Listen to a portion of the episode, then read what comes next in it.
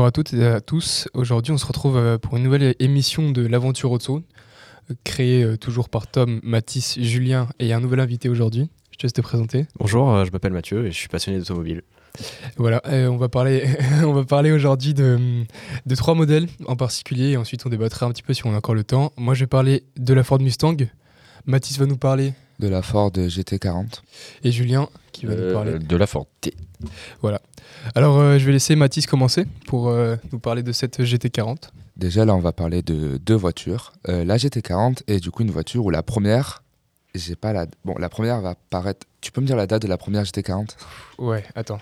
Il fallait la voir, hein, mais bon. J'ai pas la date. Je crois que c'était dans les années 1960. Moi mais- aussi, mais je suis plus sûr à 100%. Donc euh, la Ford GT40. 1964. Voilà, 1964. 1964. Et on va du coup la comparer un peu avec la dernière qui est sortie récemment entre 2017 et 2022.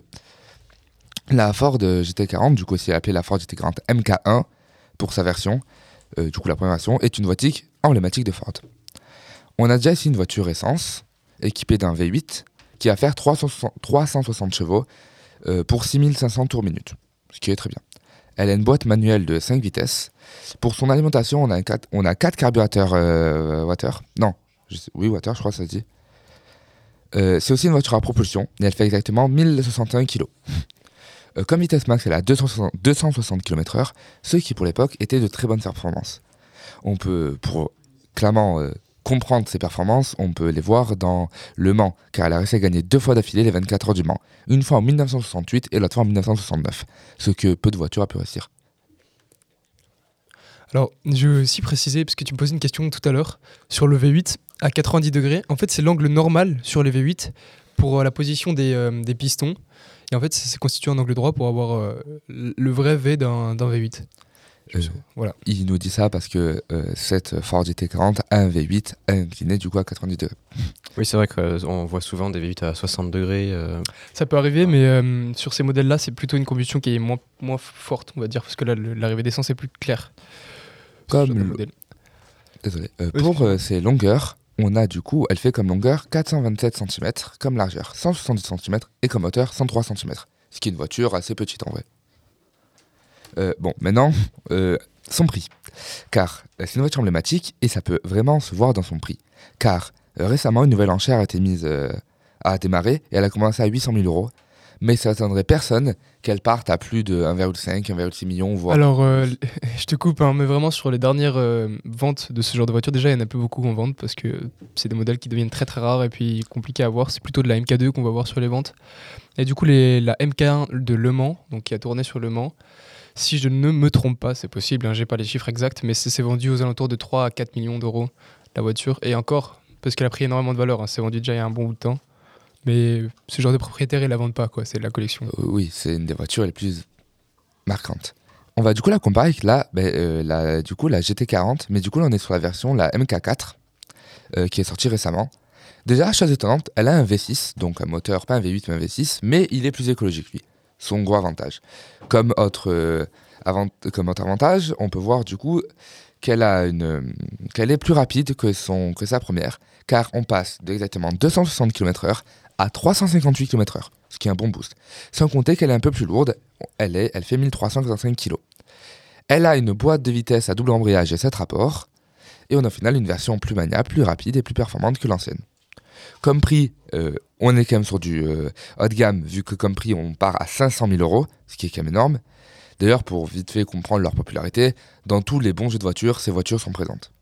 Il faut très rapidement se dire aussi que Ford, les Ford GT40 sont mythiques parce qu'ils ont remporté beaucoup de compétitions, tout en termes de performance. Du coup, ce sera tout pour cette voiture emblématique qui est la GT40. Mathieu, enfin euh, non, Julien, je te suis sur la Ford T. Alors, euh, clairement, la Ford T, c'est pas une, une voiture avec laquelle on va faire euh, des courses de voitures. C'est pas la même catégorie. Donc, c'est une des voitures les plus mythiques du XXe siècle. Mais aujourd'hui, il y a vraiment peu de personnes qui peuvent se vanter de l'avoir vue en chair et en os, ou plutôt en tôle et en boulon, car cette voiture est une vraie grand-mère. Elle fut fabriquée de 1908 à 1927. Alors pour une petite info, j'ai euh, j'ai vu une Ford T Ah. réelle. Et En fait, il y a un collectionneur euh, en Bruxelles, en Belgique, qui c'est un collectionneur privé et il a une, euh, une collection folle avec euh, des Bugatti Type 35 ou euh, des, euh, donc la voiture du Prince Charles ou des choses comme ça. Et il a aussi, entre autres, une Ford T. Et en fait, quand tu la vois comme ça, c'est pas, tu te dis, ouais, bah, une vieille voiture, quoi, c'est classique. Surtout quand tu vois la collection qu'il a à côté, t'as as envie de dire Bugatti, la classe. Et au final, quand tu vois une Ford T, bah, c'est très simpliste parce que Ouais. c'est une voiture ouvrière, etc. Et c'est très, très vieux Ouais. aujourd'hui. Mais ça claque quand même. ça. elle a 100 ans quasiment. Ouais, et puis ça claque quand même de voir une voiture dans cet état, donc c'était cool. Donc elle fut fabriquée de 1908 à 1927 par la Ford Motor Company et elle était surnommée la Tin Lizzie. Tin, ça veut dire le- la tôle. hein. Euh, donc c'est la Ford T. La Ford T est considérée comme l'un des véhicules les plus importants euh, du siècle dernier. C'est le premier véhicule qui a été en fait produit en masse et qui fut accessible au plus grand nombre. En fait, il y a eu 16,5 millions d'exemplaires qui ont été euh, fabriqués. C'est un vrai record. Henry Ford a eu pour objectif de développer et de proposer un véhicule simple, robuste et peu cher, afin que toutes les familles puissent en acheter une, même les agriculteurs. C'était incroyable car à l'époque, seuls les riches pouvaient se permettre de posséder une voiture. À part le prix, la Ford T avait aussi l'avantage d'être facilement réparable par leurs propriétaires. Henry Ford avait eu une vision, celle d'une voiture pour tous. Afin de produire cette voiture en masse, Ford a recours aux innovations techniques et à une nouvelle organisation du travail euh, que l'on connaît tous sous le nom de Taylorisme. En fait, c'était des idées, les idées de Frédéric Taylor. Ce dernier avait développé une nouvelle méthode de travail dans l'industrie qui consistait en fait à une organisation rationnelle du travail divisée en tâches simples et répétitives, confiées à des travailleurs euh, spécialisés qui savaient faire qu'une tâche. Attends, je finis. Ouais, Vas-y. Oui, pardon. Hum, Peut-être en fait tu allais le dire, je sais pas trop, mais dans le film, Charlie, enfin, Charlie Chaplin a fait un film comme ça où il, il se Ah non, moquait je- des industries euh, répétitives. J'allais pas en parler. C'est sur, euh, euh, la, la base d'une industrie automobile en fait. Ouais. Donc, bah, c'est peut-être de ça qu'il ouais, avait. non mais c'était sur ça en fait. En fait, Mm. l'idée principale était de Ford de se moquer un peu de cette euh, série à la chaîne parce que c'était nouveau et que on se disait oh les débiles à faire toujours le même geste. Et c'était révolutionnaire à l'époque. Ah ouais, c'était Alors, sachant qu'il n'y avait pas euh, la robotisation dans les chaînes de montage. Donc, euh, ça. ouais, ça, c'était un peu le futur, euh, la fiction quoi. Alors en 1913, Ford organise le travail à la chaîne dans ses usines et l'on passe de 12h30 pour produire une voiture à combien à votre avis? Hum, je sais pas moi. Au début il fallait 12h30 puis après on moi, fait- je- moi je dirais 2-3 heures je pense. ah ben pas loin. Toi Mathis? Hmm, Une heure et demie, deux heures. Parfait, une heure et demie. Ouais, Donc une heure et demie pour fabriquer une, une Ford T. Ça prouve quand même l'efficacité. Hein, Ouais. Vraiment, ouais. Et la simplicité aussi du modèle. Le prix des véhicules baisse car le coût du travail est, est moindre. Et en parallèle, Ford, très malin, il augmente le salaire de ses employés. Et vous- est-ce que vous savez pourquoi? Pour pas qu'ils partent? Je sais pas. Pour, Non. euh, pourquoi ils, ont les- ils augmenteraient le salaire des employés Ouais. Non, tu sais pas toi non plus, Mathis? Non. Eh bien, pour qu'ils puissent eux-mêmes acheter une Ford T. Ah oui, j'avais entendu ça. Et du coup, c'était devenu la- ce qu'on appelait la voiture des ouvriers. Ouais. La voiture ouvrière. Alors, en 1908, une Ford T, donc avant le, la- la- le travail à la chaîne, coûtait 850 dollars. En 1927, le prix était tombé à 260 dollars. Donc, en, dollars d'aujourd'hui, euh, j'ai regardé 260 dollars, ça ferait à peu près 5000 euros. Mais donc, ça veut dire qu'on était passé de, en gros, 20 000 euros une voiture, donc vraiment euh, cher pour l'époque, à, euh, à 5000 euros. Même le choix de la couleur avait son importance. Tout client peut choisir une couleur tant qu'elle est noire, disait euh, Henry Ford. Et en effet, euh, le noir, c'était la seule teinte qui séchait assez vite pour ne pas ralentir la production sur la chaîne. C'était une sorte de noir laqué, super beau en vrai, mais il séchait plus vite, c'était un avantage. Environ 4000 exemplaires de la, voiture sortaient chaque jour de l'usine de Détroit. La Forte a eu un succès immédiat grâce à son prix et à sa solidité incroyable. Elle avait un châssis en vanadium, donc un- une, une sorte d'alliage qu'ils étaient les seuls à utiliser à l'époque. Elle avait une suspension à lame, un moteur à 4 cylindres de 20 chevaux. L'accélérateur, c'était drôle ça. Il se situait au volant, avec une transmission à deux vitesses au pied. Donc la Forte, elle pouvait aller sur tous les terrains et pouvait être facilement convertie en tracteur. Et euh, du coup, elle a eu beaucoup de succès chez les ouvriers, mais aussi chez les agriculteurs. Voilà. C'est tout pour la Forte. Je sais pas si t'as dit sa vitesse maximum, mais en cherchant sur internet, j'ai trouvé 65 km/h. Ce qui Ah ouais montre l'évolution, mais pour l'époque c'était bien. Hum, franchement, pour l'époque, euh, c'était même plus que bien parce que les premières voitures de ces années-là, fallait 30 km/h. pour voir le prix surtout. Parce que euh, les, les- les voitures avant euh, la révolution de la production à la chaîne, Ford T, elles étaient toutes. euh, les, les- les constructeurs euh, donnaient euh, juste le châssis et le moteur, et c'était chacun qui faisait sa carrosserie, donc c'était souvent en bois, c'était très très lourd, donc ça atteignait euh, difficilement des vitesses euh, élevées. Et aussi, on a le nombre d'exemplaires vendus. J'ai trouvé 16,5 millions. Ça me paraît euh, convenable pour l'époque où les voitures n'étaient pas encore. Je crois que ça reste quand même une des voitures qui, a- qui est restée le plus vendue au monde. Et il me semble qu'elle est encore dans le top 10 même. Ouais, mais je trouve aussi que c'est quand même une voiture qui, qui c'est mythique parce qu'elle a marqué l'industrie quand même. C'est la première voiture euh, en série qui a vraiment euh, fonctionné. Alors, on va passer maintenant à la musique avec un morceau que Tom a choisi, mais dont je ne sais prononcer le nom. Alors je vais essayer pour toi parce que franchement c'est vrai que c'est pas facile. C'est une musique espagnole et elle s'appelle Soledad du groupe, enfin voilà du, groupe El Cambio de los Guerreros. Difficile à résumer.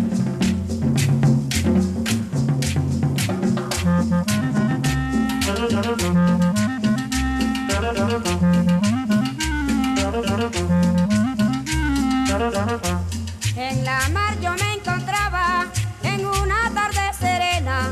En la mar yo me encontraba en una tarde serena. Mientras la brisa cantaba, ahí calmaba mis penas. Mientras la brisa cantaba, ahí calmaba mis penas. En la mar, en la mar, mis penas pude calmar.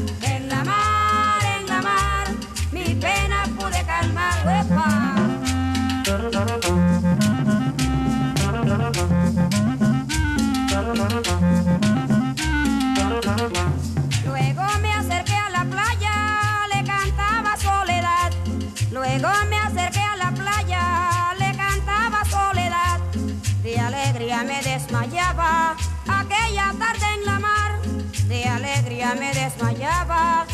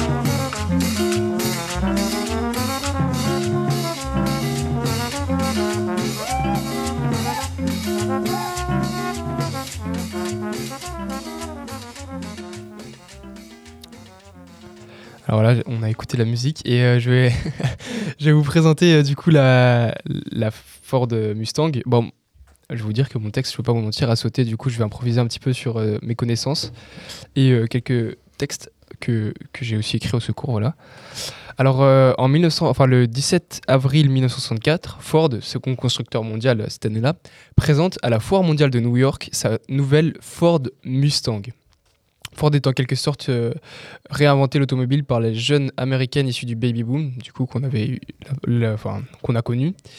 Et au lieu de faire euh, une énième version d'une voiture déjà existante, Ford euh, met sur roue le concept Pony Car, le créant au départ comme un petit coupé de place pour les pures traditions européennes. Lee Loca, Lee Lococa, c'est son nom, se rend compte que le succès dépend en grande partie des volumes de, de vente, ainsi pour économiser les coûts de développement, les premières versions sont directement basées sur la Ford Falcon. Vous avez une idée ou pas de la Ford Falcon familiale? Non? ah, c'est- c'est- Vous prenez là, en fait, vous, vous prenez vraiment euh, la Ford Mustang qu'on connaît actuellement des 64 ou 67. Et bah, c'est ça, en fait. C'est juste que ça a une petite différente ligne, mais voilà. Toi, tu, tu, tu connaissais? Non, j'ai j'ai pensé à la Thunderbird, mais pas à celle-là. Non. Et du coup, la Mustang a été, euh, est alors dotée d'un moteur euh, en série, d'un 6 cylindres, en ligne de 2 litres 8, ou en option d'un V8 4 litres 3, ou d'un 4 litres 7, pour la plus puissante.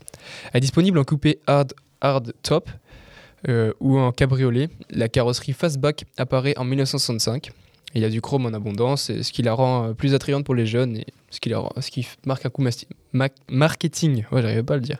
De nombreuses options sont disponibles pour augmenter la voiture. wow, agrémenter la voiture, pardon. Euh, le but étant que chacun ait une Mustang unique. Et les concurrences avec la Plymouth Barracuda. Ça, vous l'avez, vous l'avez ou pas non plus? Non. c'est, c'est, bon, c'est pas grave. Sorti désolé. deux, deux semaines plus tôt, euh, mais qui ne connaît pas l'immense succès de la Mustang. Alors, j'ai un petit truc à vous dire. C'est qu'une rumeur abrite le nom de Mustang à John Nadjart. C'est un constructeur. Un des euh, concepteurs de la Mustang, prototype 1, qui aurait proposé ce nom d'après euh, l'avion P-51 Mustang. Peut-être tu connais, non Ouais. Voilà. Oui, oui. Euh, qui admirait, enfin qu'il admirait particulièrement du coup.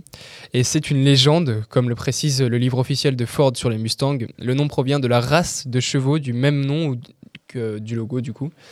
En fait, la Mustang euh, donc euh, a eu hum, là récemment, je crois que c'était en 2018 ou en 2022, je sais plus. Il y a un modèle qui a vraiment en fait qui c'est une édition Mustang. Et donc, ça veut dire qu'il y a plein de petits détails sur la voiture. C'est comme quand on met le clignotant, c'est en fait le- les galops de, du cheval Mustang. Ou alors quand on accélère, c'est censé reproduire euh, le bruit d'un Mustang qui, qui, je sais pas, qui hennit, je sais pas comment on dit, mais bref. Et pareil, il y a plein de petits, de petits gadgets et tout comme ça qui sont euh, assez spéciaux. Et euh, ensuite, en fait, Mustang, donc, qui a sorti en 1964 euh, la première fois Mustang avec un 6 cylindres un V8.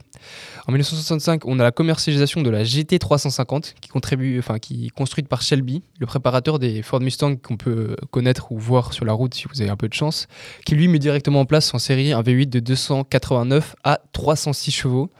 C'était déjà des voitures assez puissantes pour l'époque. Enfin, en 1960, c'était déjà voilà, pas mal.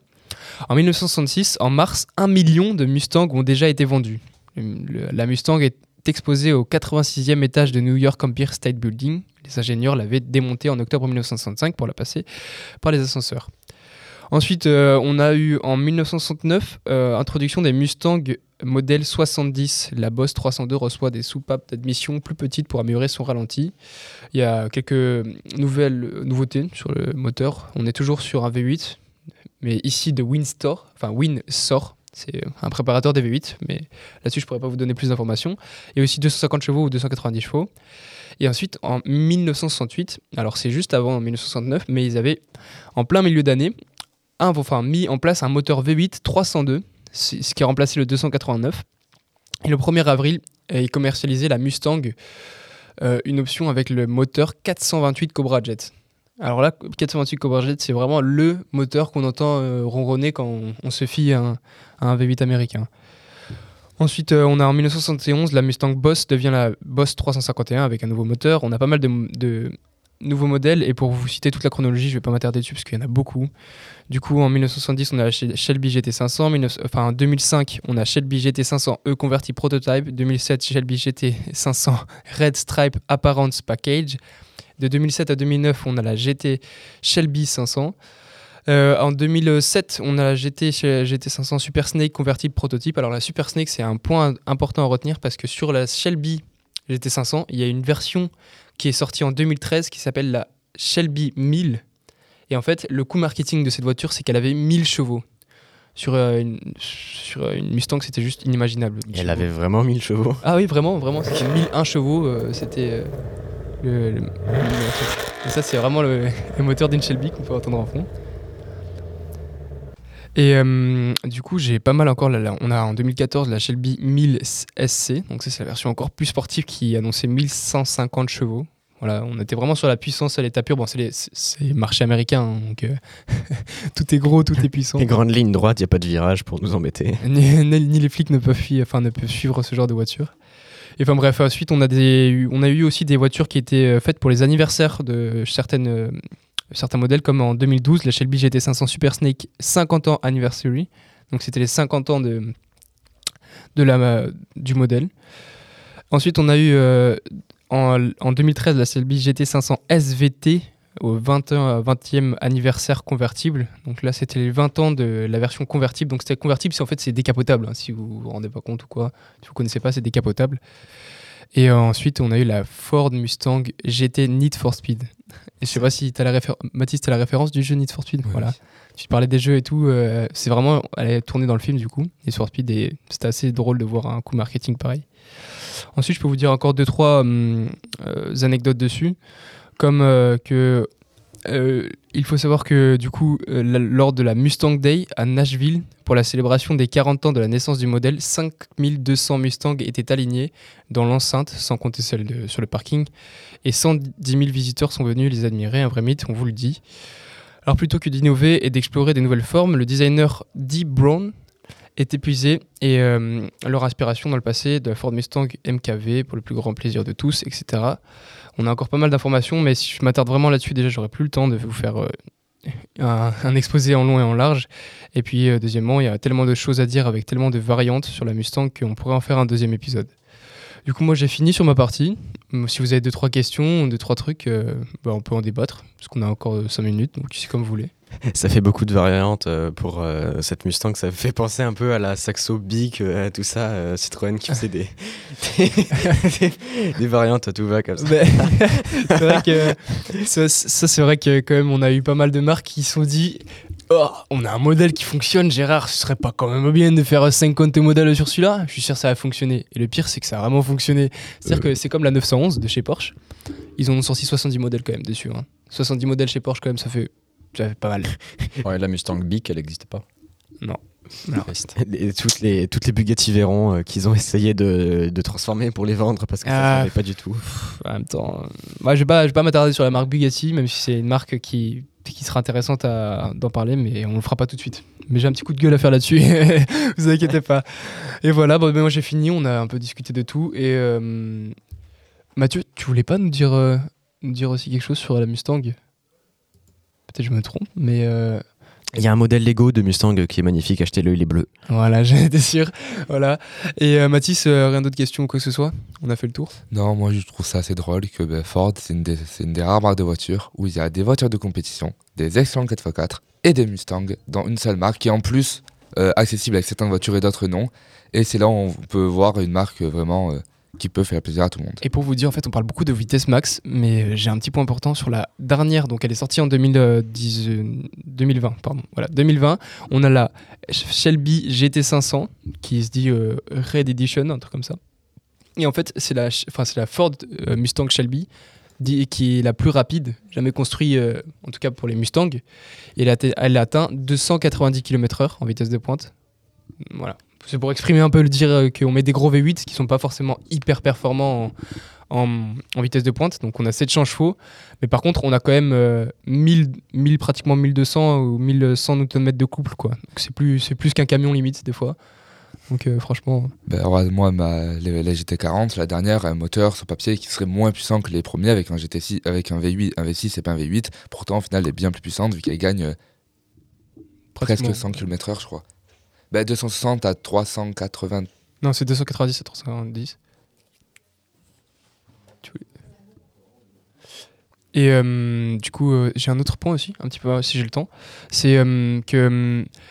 Euh, du coup, oui, parce qu'en fait, tu disais que c'était 300 enfin, qu'il y avait une différence de kilométrage et tout, mais déjà, ça se joue sur l'aérodynamisme et sur le poids. C'est pas du tout la même chose. Donc, pour avoir un V6, mais si la voiture fait une tonne de moins. Euh, non, contre, elle, elle est, elle est aussi plus lourde. Elle fait euh, presque 200 kg de plus la nouvelle que l'ancienne parce qu'on passe à 1000 kg environ, à 1300, un peu plus de 1300. Ouais, moi, te parlais entre la Mustang et la GT40. Ah non, je te ouais, non, non. entre les deux mêmes voitures que Mais la du nouvelle. coup, après, moi, je, j'ai pas, je suis désolé hein, les auditeurs, mais on n'a pas le temps de faire un point info aujourd'hui et on va devoir écourter cette émission qui est déjà assez longue à mon avis. Donc, on remercie toute l'équipe, voilà, de- d'avoir participé. Merci Mathieu d'être venu aujourd'hui. Puis, euh, aussi Merci les- à vous. Allez sur le site de Ford, euh, configurez-vous une Mustang.